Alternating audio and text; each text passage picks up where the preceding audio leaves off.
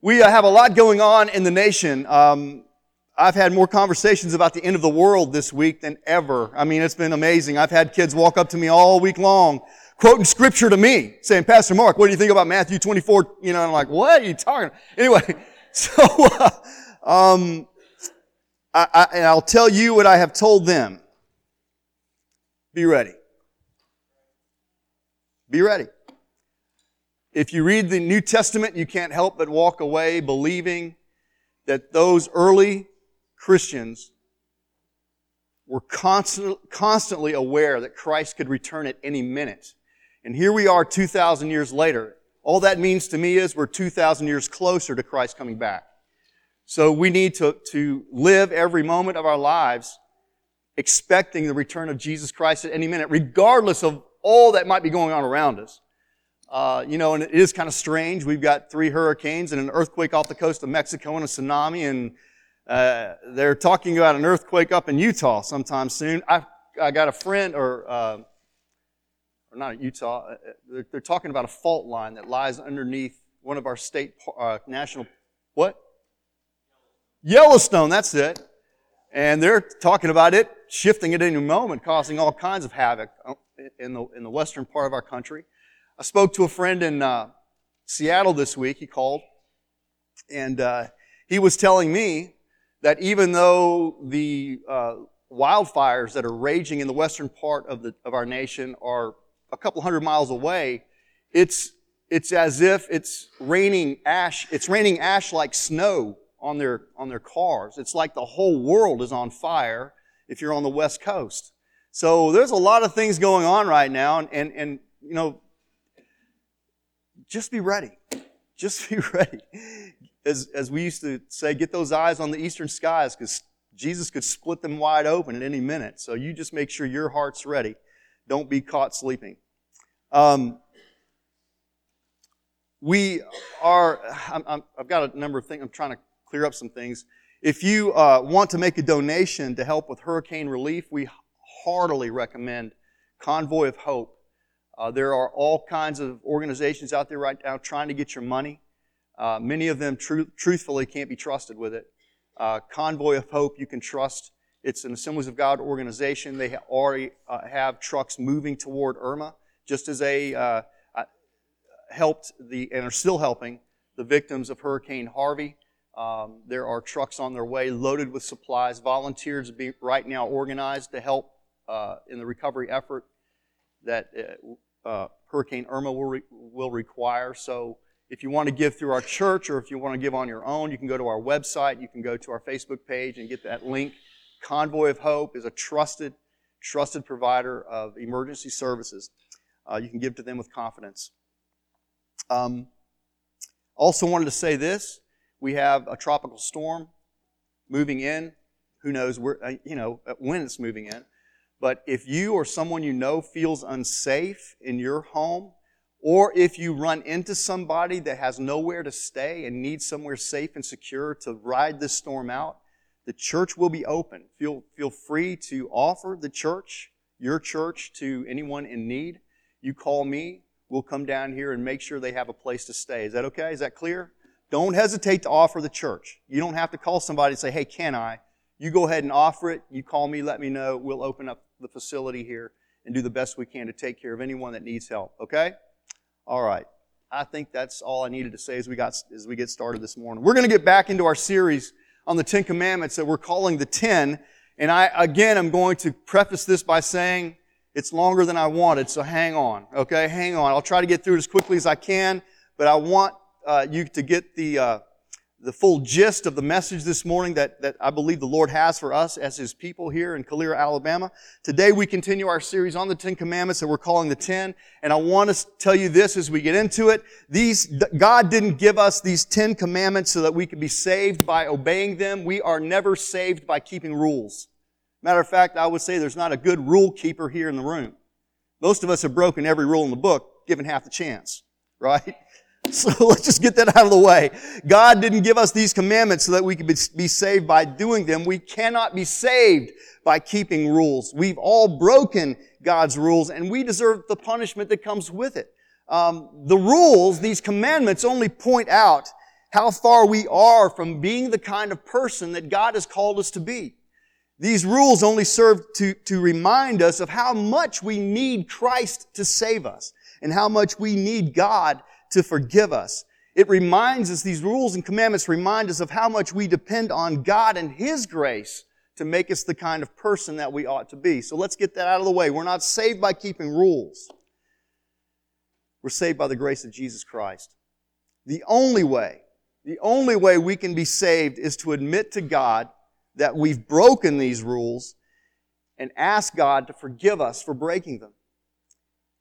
Jesus is the one that took the punishment for all of these sins on Himself when He died for us on the cross. He died as an innocent man in our place. And if we will put our faith and confidence in Him and trust that what He did, He did for us, then we, God will attribute the, the price that He paid there on that cross to us, and we can be forgiven for our sins. Jesus paid the price for our sins, for our rule breaking. So God says we can be forgiven through Him, and it's on that basis. Let's be clear. It's on that basis, the fact that Jesus died in our place on the cross. It's on that basis and that basis alone that we can be forgiven and saved. We are saved by God's grace through faith in Jesus, not by anything we can do. We can't do it. God has to do it for us, okay? So as I talk about these rules, I don't want it to be I don't want it to be placed in anybody's mind that I will be saved by what I do. You cannot be saved by what you do. It's what Christ has done for you. Okay? So God didn't give us these rules to save us. God didn't give us these rules to save us. God gives us His commandments so that we could know how to live and get the most out of this life He's given us, how we can we can experience a, a, a relationship with Him in all of its glory and all of its fullness, and a healthy relationship with one another. These rules are given to help govern our lives to make sure that we enjoy healthy relationships with God and with one another. He gives us these rules for our own good. He gives us these rules for our own good, to bless us and to protect us from harm. He gives us these rules that, that provide for us a foundation and a framework in which to enjoy the blessed and abundant and full and satisfying life that He wants us to have. Okay? That's why these rules are given to us. Not to save us, but to bless us, to protect us, to provide for us, to give us healthy relationships with Him and with one another. So, that being said, that out of the way, we're going to start looking at commandment number three, but I want to read the Ten Commandments together because I want you guys to get familiar with them and what they say. So, read them with me. They should be on the screen above my head. And who said these words? God spoke all these words. Say them with me. You shall have no other gods before me. You shall not make for yourself an idol. You shall not misuse the name of the Lord your God. Remember the Sabbath day by keeping it holy. Honor your father and mother. You shall not murder. You shall not commit adultery. You shall not steal. You shall not give false testimony against your neighbor. You shall not covet. Let's pray. Father, I love you so much, and I thank you for the opportunity you've given me to stand in front of this wonderful group of people to share your word with them. And I pray, Father, you get me out of the way. Let me simply be an instrument you use to speak your truth and your life into the hearts of these wonderful people. I pray, God, that you would take the blinders off of our eyes and unstop our ears and help us, oh God, to soak in the truth that you have for us today, to embrace this truth, to realize its life-giving properties and power. It's your truth that sanctifies us. It's your word, God, that changes us and makes us more like you. So use this word today to conform us to the image of Christ, to make us everything we're supposed to be in Christ Jesus. This is for your glory, God. This is for your glory. Be honored in it, I pray, in Jesus' name. Amen. The third commandment in its entirety actually reads this way in Exodus twenty, verse seven. It says, "You shall not misuse the name of the Lord your God, for the Lord will not hold anyone guiltless who misuses His name." Now, most of us think of this third commandment in terms of cussing and swearing and profanity, don't we? I mean, that's the way it's been presented to us. And there's truth in that. But giving God a last name that starts with D isn't the only way to break this rule, okay? And that's what I hope to cover today. Um, people misuse the name of the Lord in all kinds of ways. Back in the Middle Ages, Christian knights burned villages to the ground and priests tortured innocent people, all in the name of God. And not all that long ago, preachers here in America stood behind their pulpits and they railed against the civil rights that were being given to African Americans, again, all in the name of Jesus. Now, people do some crazy things in the name of the Lord. Uh, one of the craziest things I ever heard of happened about ten years ago in a little town in Marietta, South Carolina. Now, listen to what, listen to this little story. A woman named, and you can check it for yourself if you want to, go back and read it. It's, it's kind of funny, really funny in a sad sort of way. A woman named Donna Marie Redding shot her common-law husband. She told investigators her husband had used the Lord's name in vain too many times and that she shot him because Jesus told me to do it.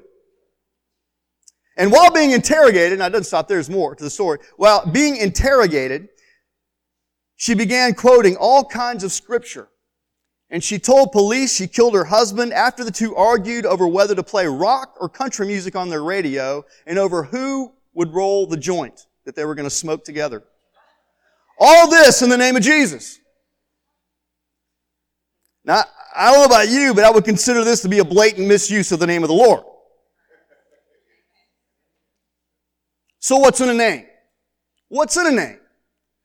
Why does God place this commandment among the ten? And why is God so sensitive about the use and the misuse of His name? And, and what does it have to do with you and me in our lives? Well, that's what I want to talk about today, and I hope you're going to jot down some notes and think about how this applies to your own life. What's in a name? Why is God so sensitive about it? First, God's name represents His reputation. God's name represents His reputation. When someone has a good reputation, people say, he's got a good name. When people, when, when someone has a, a bad reputation, they'll say, he's got a bad name. Because a man's reputation is based on what other people think about him, and when you hear a name, you automatically associate something with that name. For instance, if I say a name, uh, you, you, you, you're, you're going to think something about these people. If I said the name Adolf Hitler, something comes to your mind. Some, something about that man's reputation comes to mind. If I say Elvis Presley, you think about his reputation. If I say Mother Teresa, you think about her reputation. Now, none of us ever really knew Hitler. You didn't really know Elvis Presley. You didn't ever really know Mother Teresa, but we have strong opinions about them based on their reputation. Our thoughts, when we hear their name, immediately go to the good side or the bad side, depending on what we believe about them.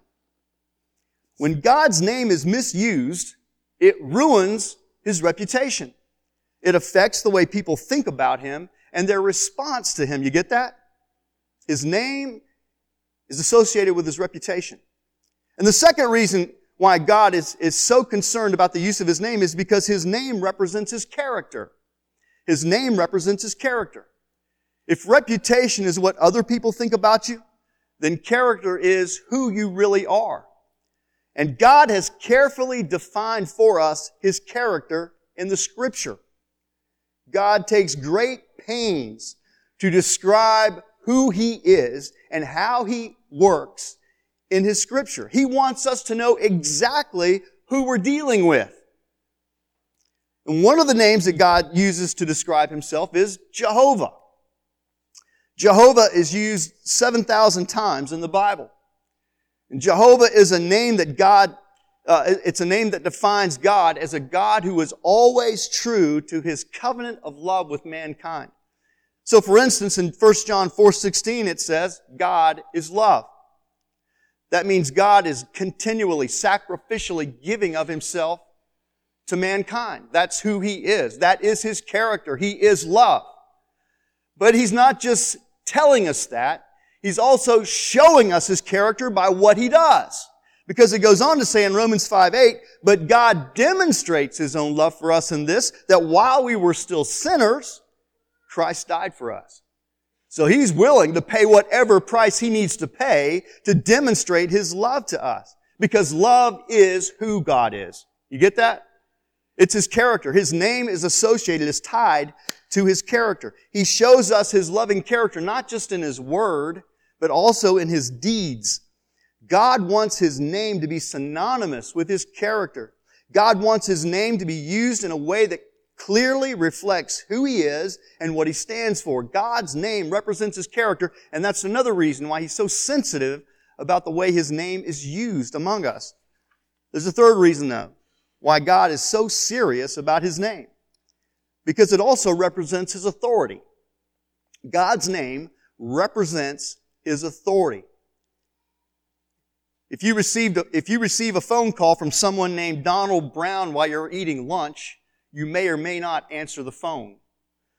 But if that caller's name is Donald Trump, whether you like Donald Trump or not, you're going to pick up the phone. Why? Because his name has clout. There's authority attached to the name Donald Trump. God wants His name to mean something. It means something. His name has clout. He is the Lord God, our Creator. He is the Lord God Almighty. He is the Lord God, the All-Wise One. God's name has clout, and He wants it to stay that way. You get that?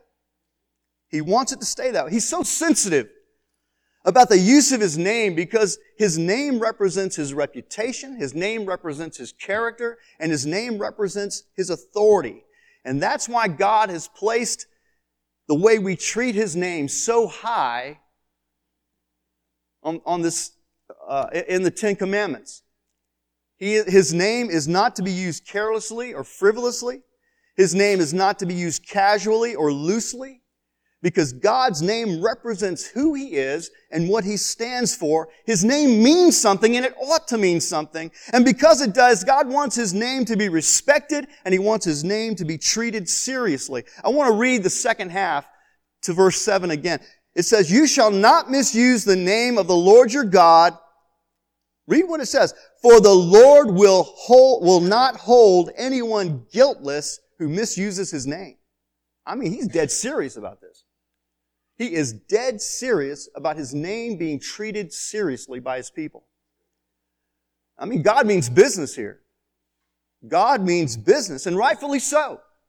Rightfully so, I think. If you think about it, the reason so many people reject God's offer of grace and forgiveness, it's not because of God Himself. The reason so many people reject God is because God has been so poorly represented. And the name of God has been so badly misused. Come on, you can read the headlines for yourself. The hurricanes, hurricane hit Houston last week, right? Some preacher comes on T V and says the reason why the hurricane hit Houston is because Houston has been harboring uh, L G B T people and has been pursuing an L G B T political agenda in their city government.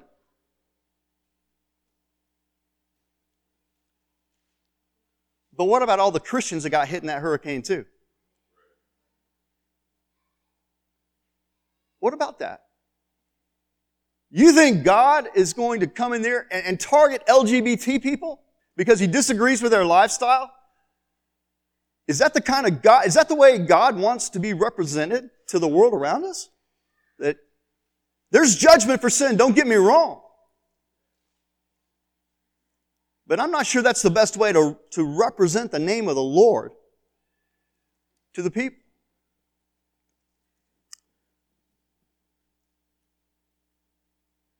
The reason so many reject God is because He has been so poorly represented and the name of God has been so badly misused by people who ought to know better. Well, how do people misuse the name of the Lord? How do we misuse the name of the Lord? In what ways do we express a lack of respect for the name of God? Well, first of all, people misuse the name of the Lord when they use it as profanity. We know that. Most of us understand this commandment in that context. Most of us already know this issue is addressed in the third commandment. We know we shouldn't use God's name as a curse word.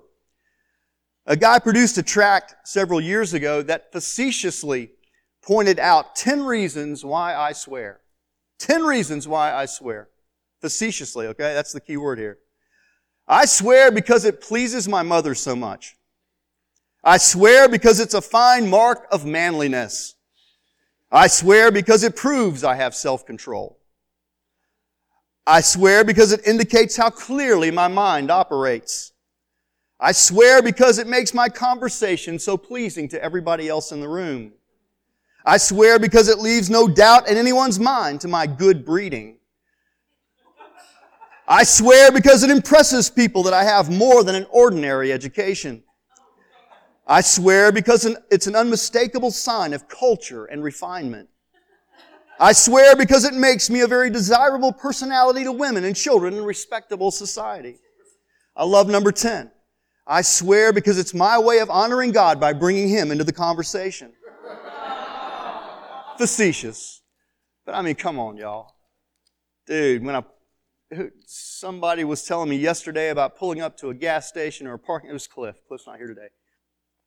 And he said some joker had his music cranked up, blasting, blaring, effing, and GDing, and like, come on, man. Come on, man.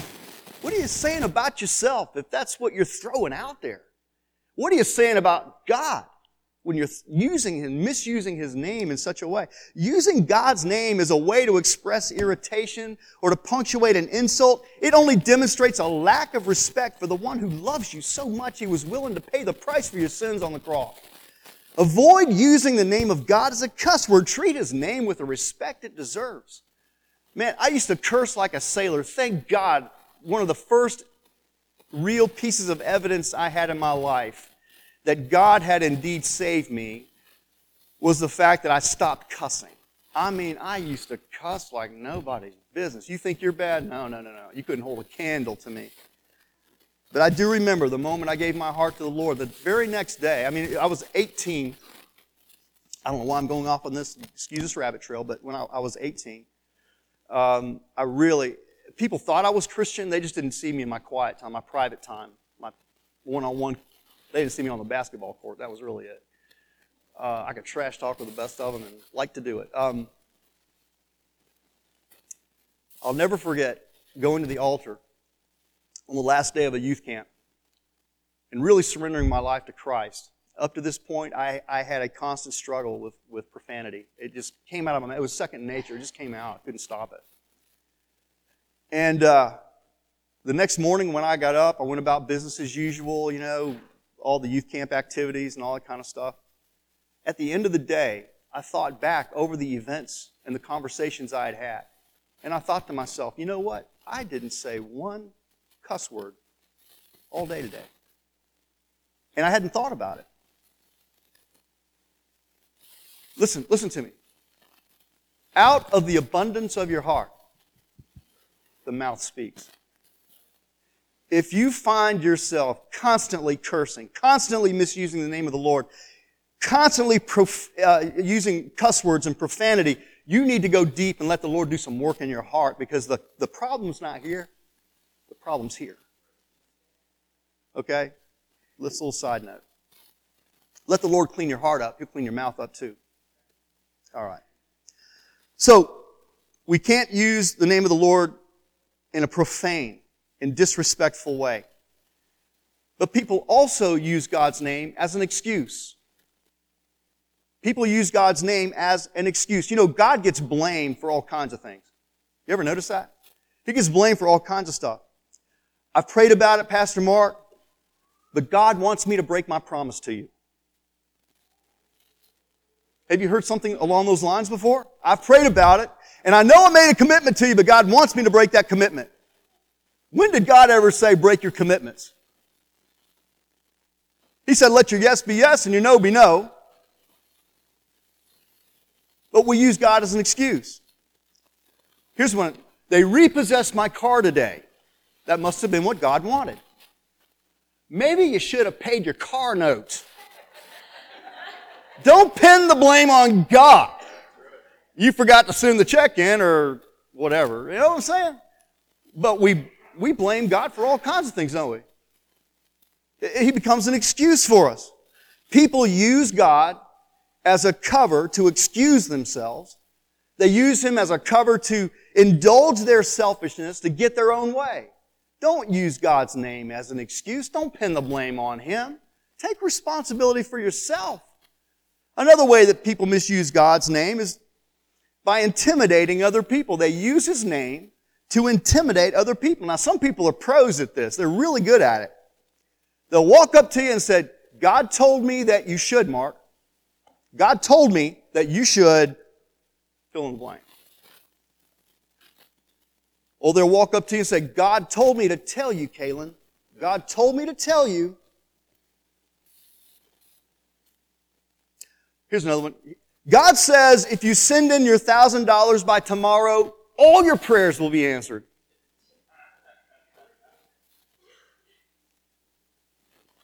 I mean, they use the name of God like a big stick to bring other people around to their way of thinking.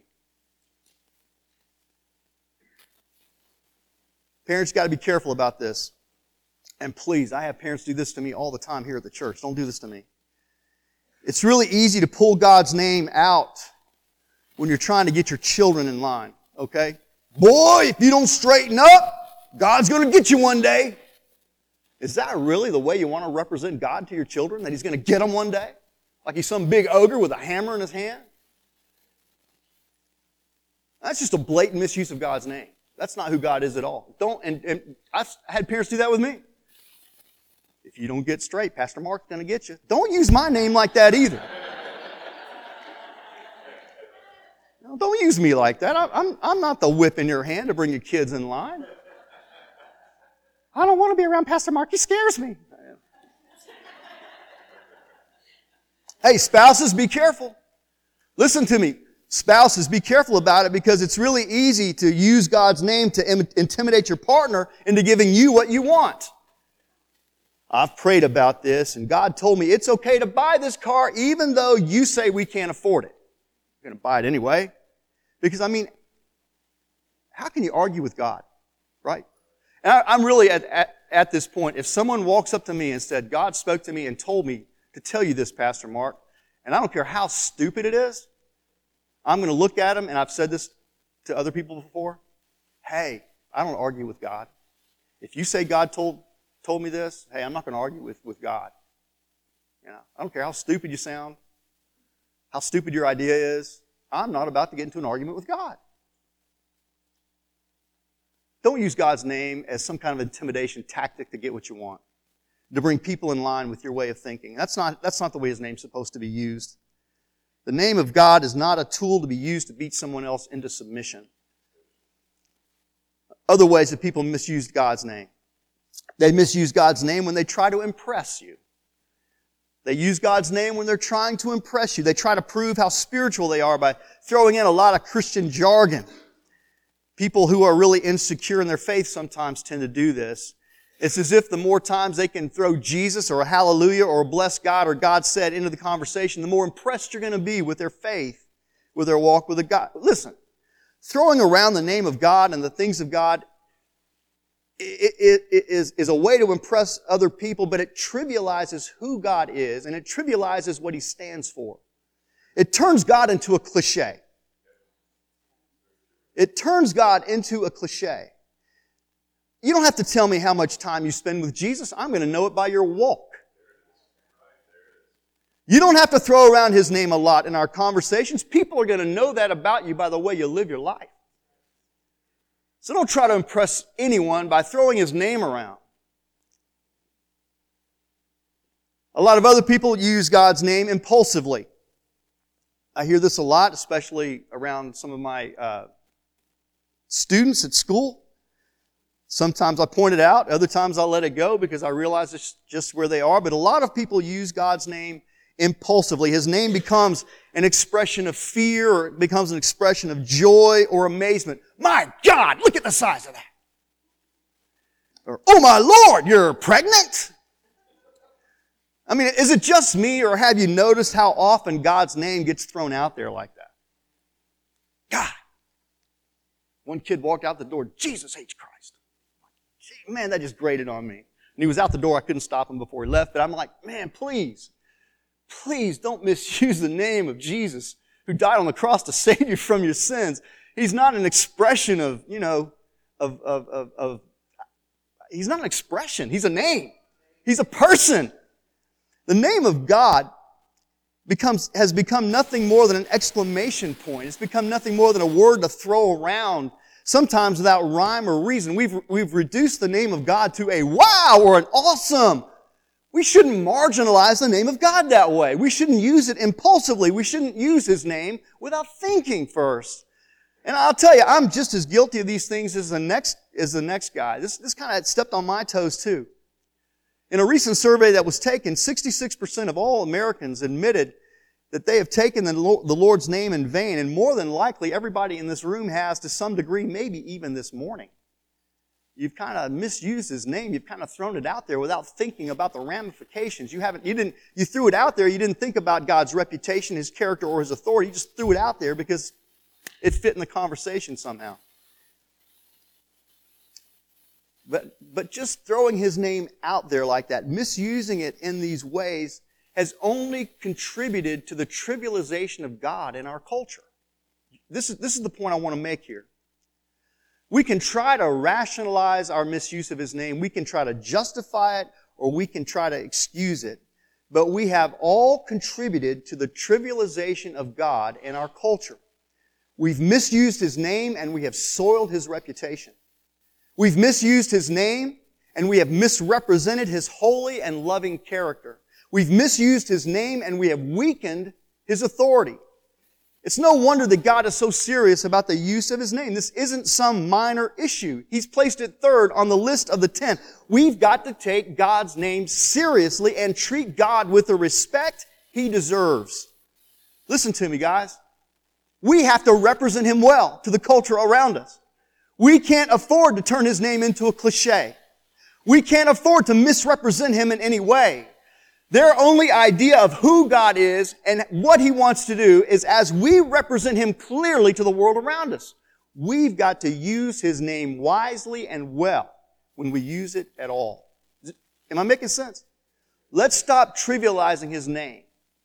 Let's stop making His name a cliche. Let His name stand for what it's supposed to stand for. Goodness and mercy and kindness and love and faithfulness and purity and holiness. Let's let His name stand for what it's supposed to stand for. Salvation and healing and deliverance. Let's stop trivializing God and marginalizing God and pushing Him to the edges because we're misrepresenting Him, misusing His name. If our families and our culture have trivialized and marginalized God, it's our fault. Listen to me. I'm, I'm, I'm taking, I'm taking responsibility for this. If our culture has trivialized God, it's my fault. I'm the one that's permitted it because I have misrepresented His name, misused His name, marginalized it, my, and trivialized it myself. If our kids are growing up in an increasingly secularized world where God is ignored or pushed to the side, it's us in the church who are to blame. If we don't take God seriously, then why should they take God seriously? I hope you're with me here.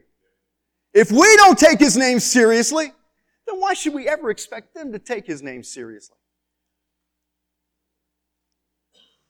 If we don't treat His name with respect, then how can we expect anyone else to do it? Respect for God and His name begins and ends with us. Us. Us. And I'm asking you to take ownership of this. I'm asking you to let the Holy Spirit search your heart and life to make sure that you're not misusing His name, misrepresenting His, His reputation, character, and authority. I gotta make, I gotta do the same thing for me. I can't do it for you. I can only do it for me. And I'm saying, I am taking this more seriously than I've ever taken it before. Over and over again, over and over again in the Word of God, God promises to bless those who take His name seriously. You want to live in the, in the blessing of God? Right here. Right here. Take His name seriously, and He promises blessing. Psalm ninety-one fourteen says this, "Because He loves me, says the Lord, I will rescue Him. I will protect Him, for He acknowledges my name." Proverbs eighteen ten, "The name of the Lord is a strong tower. The righteous run to it and are safe." Acts two twenty-one, "And everyone who calls on the name of the Lord will be saved." His name, man. His name is above every other name. Let's not trivialize his name. Let's not marginalize God because we misrepresent him by the things we say about him, the way we represent him. His name sets the captive free. His name heals the brokenhearted. His name binds up the wounds of those who are desperate and have nowhere else to turn. His name. His name sets us free. His name sets us free. Just say his name, Jesus. Just say Jesus with me. Jesus. Come on now, Jesus. Jesus. I want you to close your eyes, and I just want you for a moment to meditate on the power that's in that name. Jesus. Say it under your breath to yourself, Jesus. Jesus. Jesus. Name above all names. Jesus, Savior, Lord, Healer, Sanctifier, Deliverer. My peace, my hope, my joy. Jesus. Jesus. Jesus. The one who never leaves me.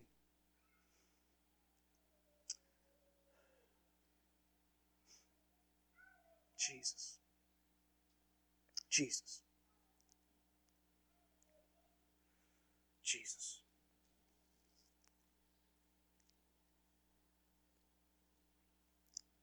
Let's stop marginalizing his name. Let's start stop trivializing his name.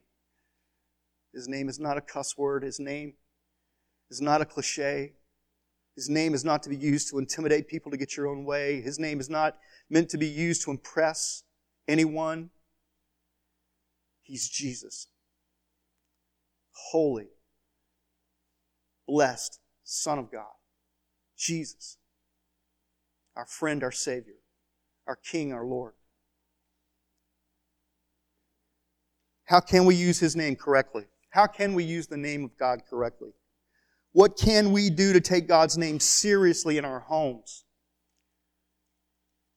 so our families and our children can be blessed and live the life that God wants us to live? First of all, reverence God's name always. Reverence his name always. Respect his name for what it is. His name belongs to him. Respect it. We should always treat God's name with highest respect, never using God's name flippantly, never using his name carelessly. We should always use his name carefully and thoughtfully. Always use it lovingly and properly. You know, the truth is, so many of us misuse his name because we really don't know who he is. We only know what a culture has told us about him. We haven't spent time in his word letting him reveal himself to us. We have taken on someone else's authority who God is and how he works, and that's a shame. We ought to get to know God for himself. If you know who God is, you'll never trivialize him again. I promise you that. Psalm twenty-nine two says, ascribe to the Lord the glory due his name. Ascribe to the Lord the glory due his name. We should always honor the name of the Lord. Now, I don't know how that's going to play in your home. It might be this, where a program comes on T V and they begin to misuse the name of God. Maybe you need to change the channel or turn it off. And I know a lot of people say, it doesn't bother me, I can handle that. Well, maybe you can tune it out. But I want to remind you here what we've learned, that the misuse of his name bothers God. And it ought to bother us as his children. I mean, if the program were making fun of your mother or your father's name, would you continue to listen to it? Would it make you want to turn it off? If that was your father's name being dragged through the mud, or your mother's name being disrespected? I mean, love demands action, does it not? Love demands action. You can say all you want that you love God, but the misuse of his name ought to bother you. Our homes need to be places, listen to me parents who are raising kids. You're living in a culture that's more and more pushing God to the side. More and more, your home needs to become a, more of a church than just a household. Our homes need to be places where the name of Jesus is lifted up, not torn down. The minds and the hearts of your kids need to be filled with truthful thoughts and truthful ideas about God. They need to learn to respect and cherish the name of the Lord, not trivialize it and marginalize it. How can our kids learn to trust God when His name is always being disrespected? And how can they learn to love God when His reputation is always being called into question? When His character is always being impugned and when His authority is always being diminished or ignored? How can you, how can a child respect God when the parents won't respect God? You get that? Always reverence the name of God. Treat God's name with the respect it deserves. A second way we can honor the name of the Lord, treat His name seriously, is by representing God's name clearly. Represent God's name clearly. Now, listen to this verse. Second Timothy two nineteen says, "Everyone who confesses the name of the Lord must turn away from wickedness." Everyone who confesses the name of the Lord must turn away from wickedness. If we call ourselves Christians, then we need to not only talk like it, we need to walk like it too. Most people form their opinions about God based on the way His people represent Him to them. You get that? We are the only Bible some people may ever read. You get that?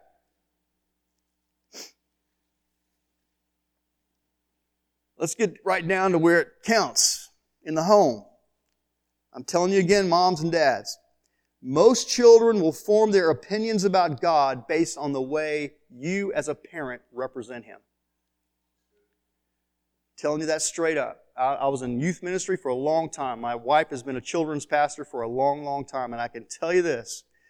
Your kids will form their opinions about God not based on what I say or what she says or what Sunday school teachers say or what the youth pastor says. They will form their opinions about God based on what you say and you do. You treat God with respect, they'll treat God with respect. If you treat God as an important part of your life, the most important part of your life, they will treat God as the most important part of their life. I'm telling you, you parents are still the primary influencer in your child's life, and it will remain that way probably long after they even leave your home. We can't afford to drag the name of Jesus through the gutter by the way we talk and the way we live. There is too much at stake. Represent God's name clearly. I say it all the time. Represent Him well. The third way you can reverence the name of God, treat His name seriously as it deserves, is to trust in His name completely. Trust in His name completely. Psalm thirty-three says this, "In Him our hearts rejoice, for we trust in His holy name." In Him our hearts rejoice, for we trust in His holy name. We trust in His reputation. We trust in His character. We trust in His authority. I don't care what's going on in the world around me today. I don't care how confusing it gets, how chaotic it gets. I will trust in His reputation. I will trust in His character. I will trust in His authority. I will trust in His name. You get that? His name. Trust in His name completely. Those who trust in the name of the Lord will never be disappointed in the outcome. There is authority and there is power in the name of Jesus. His name is a refuge when we're in trouble. There is authority and power in His name. There is healing in His name when we're sick. His name comforts us when we're frightened. His name brings us peace in the middle of life's storms. The name of Jesus gives us the right to approach the throne of God and ask for anything we need in the time of need. Listen, Isaiah fifty ten says, "Let him who walks in the dark, who has no light, trust in the name of the Lord and rely on his God." As citizens of heaven, we're making our way home.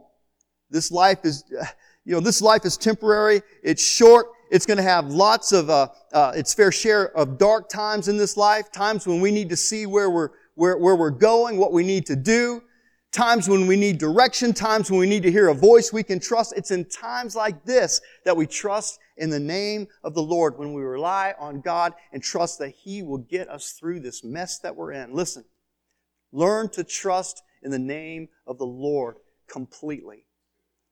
Oh man, I, we're we're reading we uh, in our Bible class at Kingwood. We've just covered the story of Joseph. If you haven't read his story, I, I wish you would go uh, this afternoon and read it. It starts in Genesis thirty-five, somewhere in there. It goes to the end of the book. Is that right, Caleb? Caleb, and it, his story is one of lots and lots of darkness. I mean, he's thrown into, into a pit by his brothers. He's sold into slavery by his own family. He finds himself unjustly accused of rape and put in prison. I mean, but he held on through it all to the promises that God had given him. And when it was all said and done, God didn't disappoint him.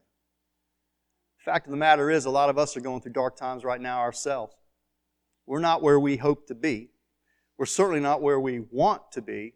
And it may seem kind of dark and chaotic to you right now. And I'm telling you this, this is the truth. You can trust in God's reputation, in His character, and in His authority. You can trust in His name. He's going to get you through this if you'll just walk it out and be faithful to Him. Because that's who He is. What He did for Joseph, He wants to do for you. What He did for one, He wants to do for all. If you'll trust Him, rely on God, He'll see you through. Okay, let's bring it to an end. Michael, would you come back? We're just going to worship the name of the Lord here at the end. That's all we're going to do. Worship the name of the Lord. If you want to, if you want to come to the altar and conduct some business with the Lord, if you've been convicted about something, I don't know. That's that's between you and the Lord. I'm not going to emotionally manipulate anybody into uh, into a response to an altar call. I, I just know right now in my own heart, I, I, I'm drawn.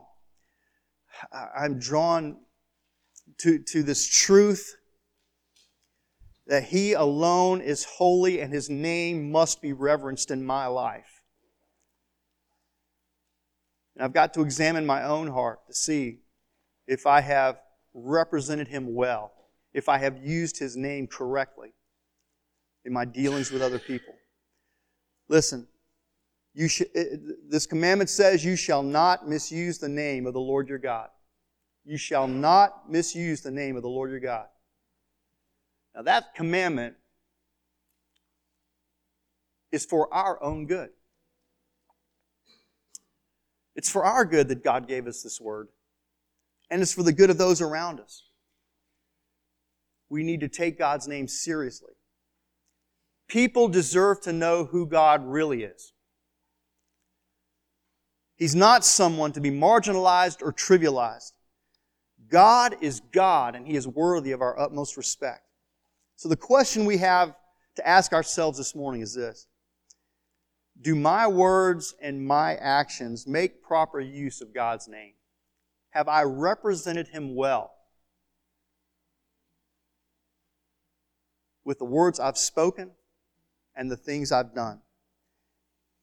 Am I building up God, am I building up God's reputation by my words and actions, or am I tearing it down? Think about that for just a minute. Are you building up God's reputation? Are you confirming what God has said about Himself, or are you tearing it down? Because you're speaking carelessly and frivolously, because you're living carelessly, sloppy. Ask yourself this question, am I using His name in such a way that it clearly displays His good and loving character? Am I using His name in a way that properly exercises His authority? Let me say this before we get too completely done. Talked, I've talked. I've had three different conversations, four counting yesterday, about this very thing, where people have talked to me about how disappointed they were that God didn't come through for them. Folks, listen to me. There are people, pastors, Bible teachers, well-intentioned people, who are drawing up contracts and signing God's name to them, but God has nothing to do with that contract. It's a fraud. They're making promises in the name of God that God never made. They're misrepresenting God and who He is and what He's promised to do. The only way to be able to discern the truth from the lie is to know the Word of God for yourself. God's name has been signed to contracts that He never drew up. You hear me? You make sure you know the Word of God for yourself. Don't let people misuse His name to get what they want out of you, no matter how well-intentioned it may appear to be. Man, the world around us is, they're watching us and they're listening to us. And I really believe with all my heart that this generation is dying to know God. They want to know God. And they're going to be looking at us, taking their cues from us. If we trivialize God, they'll trivialize God. If we misrepresent God to them, they'll pick up on those misrepresentations and believe them themselves. We need to know God ourselves. We need to know who He is. We need to know His reputation. We need to know His character. We need to know His authority so that we can represent Him well. Don't misuse His name. Take His name seriously.